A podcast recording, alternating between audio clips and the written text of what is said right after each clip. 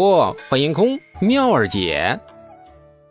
第六十五章温柔岁月。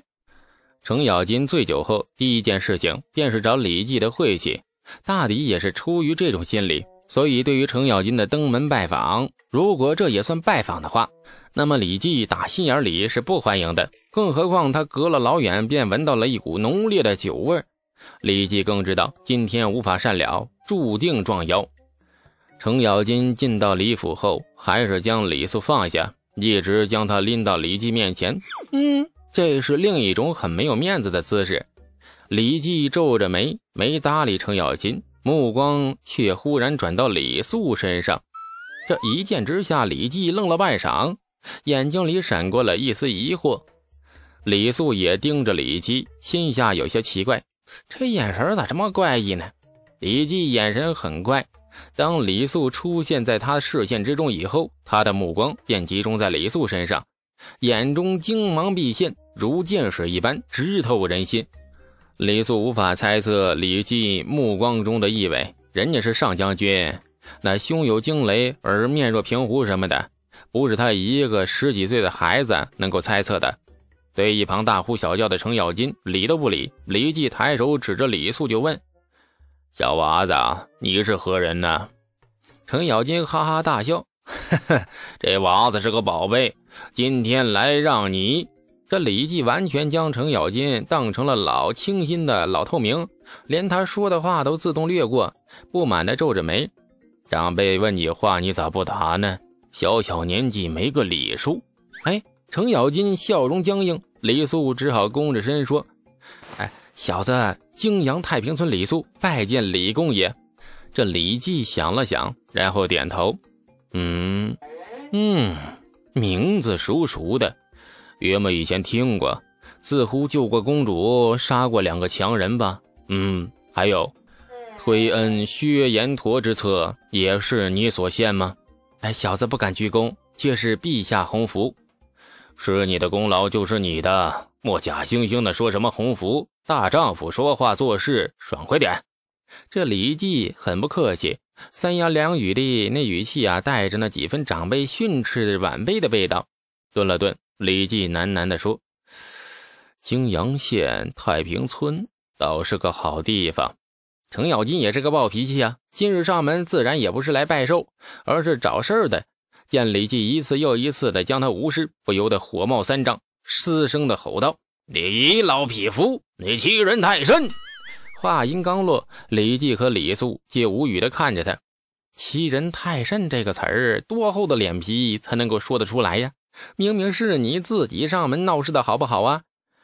老霍莫闹，当娃子的面要像个长辈样子。事后你与我大战三百回合，有你罢了。这李记不急不缓的话招。这程咬金一拳好像打在了棉花上，不由得有点败兴，于是悻悻作罢。哎呀，今儿带这个娃子登老夫的门，老夫问你是啥意思呀？李记指着李素，程咬金笑了，没啥意思，你认你认认。还有，这娃子酿了一种酒，十分霸道，只剩小半坛了，叫人拿来让你尝尝。说到酒，这李记终于有了精神。也露出了今日见面以来第一个笑脸，指着程咬金：“哎，你这老货，自打进门到现在，总算说了第一句人话。快，酒来！”李素心下恍然，终于明白程咬金的用意了。这上门闹事打架只是托词，把李素和酒介绍给这位当朝名将们才是真意。这李素不由感激地看了程咬金一眼。这人外表莽撞，做的每一件事都是有目的、有理由的。哎，你啊，你要问是吧？大街上拍闺女屁股的理由，男人拍女人屁股需要理由吗？程府下人很快将剩下的小半坛子酒送来，和程咬金的动作一样，李记抱着坛子仰天便往嘴里灌了好大一口，然后眼球充血，然后那瞪大了眼睛，许久才缓过劲儿来。啊，哈，哈哈哈哈哈！好酒，果然是霸道啊！李记抱着坛子又灌了一口，神情痛快至极，脸上泛起了红晕。李记斜着眼看着那李素：“这酒是你酿的？小娃子到底还有多少本事没有掏出来呀？哎，那个掏空了，全都掏空了，一点不剩了。现在泡枸杞喝呢。啊，枸杞是没有这话。李记大笑，又看着程咬金，确实是个宝贝，倒是让你这老货抢了先了。这酒怎么个章程啊？明起，长安城里先开十家酒肆，试试那深浅。好。老夫府上的酒以后就敬他了，每日送三十坛来。对了，好酒该有个好名才能匹配。此酒有名字吗？程咬金和李记的目光同时望向了李素。李素是发明者，而且还做过几首绝世好诗，算是文化人。取名的事自然由他定。李素倒也是不推让，仰头看着天空，忽然想起了前世某个美丽的句子。你温柔了我的岁月，我惊艳了你的时光，像酒，越久越沉香。再配上如此酸溜溜的句子，喝起来就像兑了醋。嗯，以小子陋见啊，莫不如叫他温柔岁月酒。李素喜滋滋的将新取的名字显摆出来。这两位名将同时皱起了眉，然后互相对视一眼。这李记捋着黑须，缓缓点头。嗯，李素有点不踏实了，小心翼翼的说：“哎哎，李公爷的‘嗯’是啥意思呀？”“嗯”的意思就是果然是漏箭呢。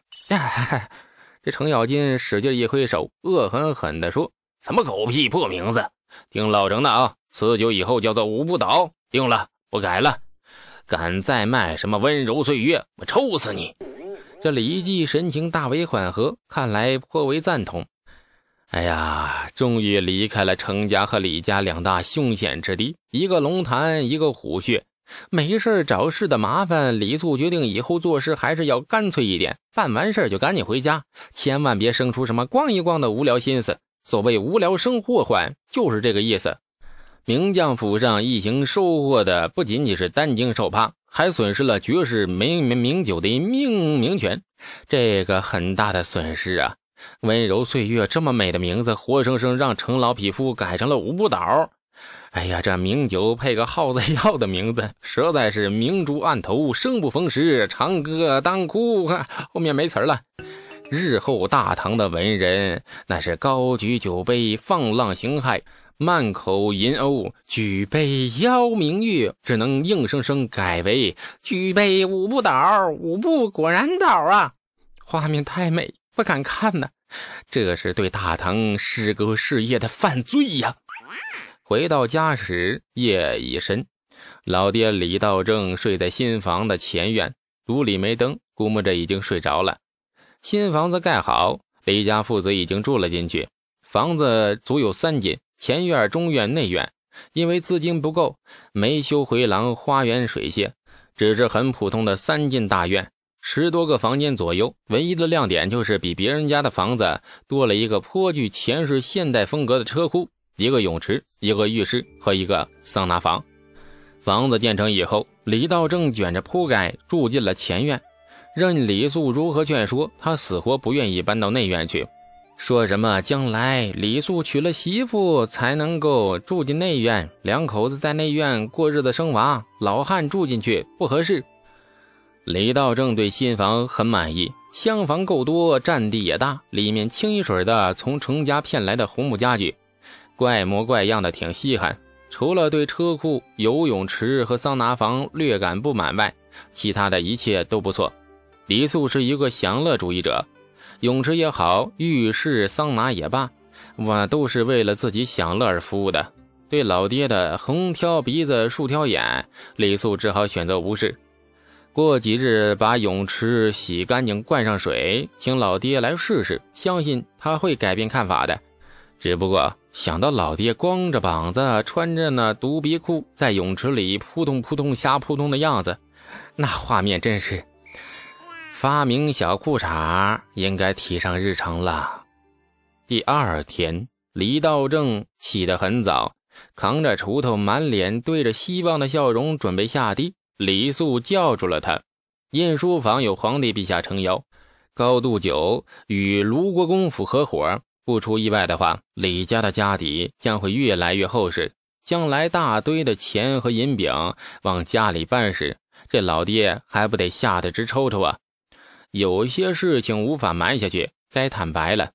李道正仍是老习惯，哪怕住进了高大亮堂的新房里，仍旧是一屁股坐在门槛上。雷苏很欣慰，老爹果然是真汉子呀，虽富贵却不失本色。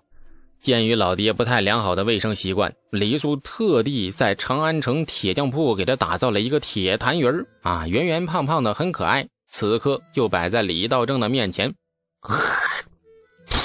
果然呢，李道正的开场白便是一口大浓痰，不偏不倚吐在了痰盂的外面。李叔黑着脸，默默的找铲子，驾轻就熟的扔进了史家院子。爹，咱家发了。嗯。哼，嗯。哼哼哼，自发了，大房子大院子，美的很嘛。